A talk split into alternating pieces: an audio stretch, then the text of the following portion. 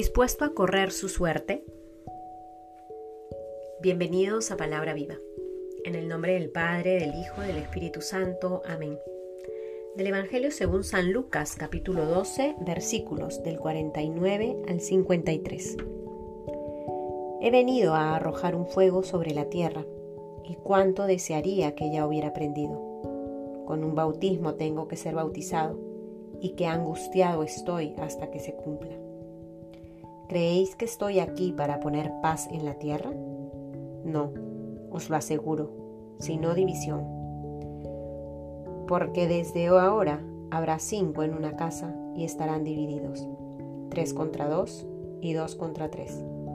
Estarán divididos el padre contra el hijo y el hijo contra el padre, la madre contra la hija y la hija contra la madre, la suegra contra la nuera y la nuera contra la suegra palabra del Señor. Queridos hermanos, el día de hoy escuchamos este, estos versículos del Evangelio de San Lucas que nos sitúan frente a este capítulo de la dolorosa pasión de nuestro Señor Jesucristo.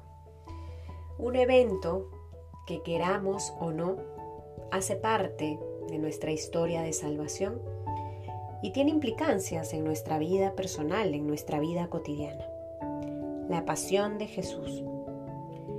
Y por otro lado, las implicancias que tiene muchas veces el seguirle, el creer que Él es el camino, la verdad y la vida, tiene definitivamente consecuencias en nuestras relaciones de unos con otros y hoy por hoy lo podemos experimentar.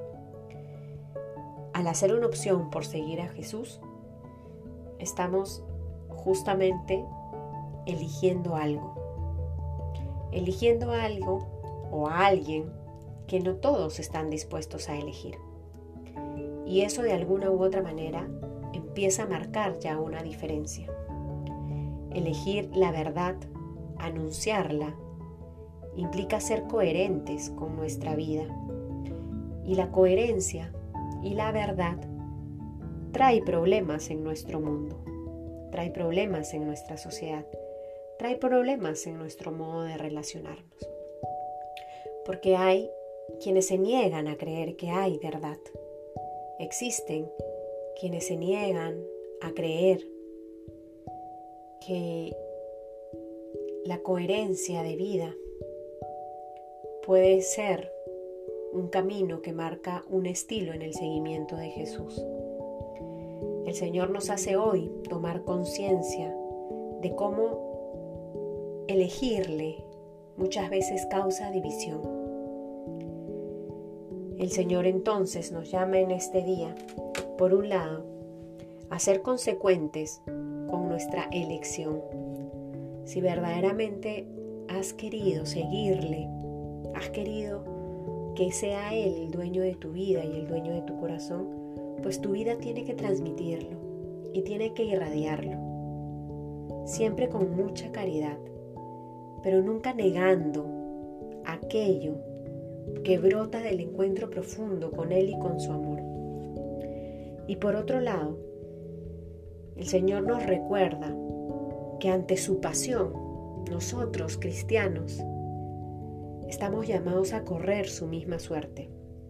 El Señor hoy nos advierte, como lo ha hecho ya en otro momento cuando anuncia su pasión a los discípulos, a sus apóstoles, y nos lo advierte porque Él respeta nuestra libertad. Y porque desde nuestra libertad nosotros podemos elegir seguir a Cristo y correr su misma suerte. Nosotros podemos elegir desde nuestra libertad cumplir su voluntad, acoger su plan para nuestra vida, incluso cuando éste tenga momentos de dolor, de sufrimiento, de división, de conflicto. El Señor nos advierte que el camino es la pasión. Que el día de hoy entonces podamos acoger las verdades que Él hoy nos recuerda para vivir con mayor audacia, con mayor valentía nuestra fe en este mundo.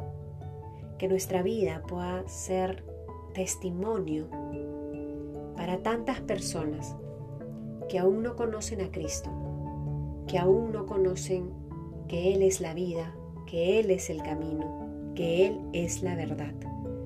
En el nombre del Padre, del Hijo, del Espíritu Santo. Amén.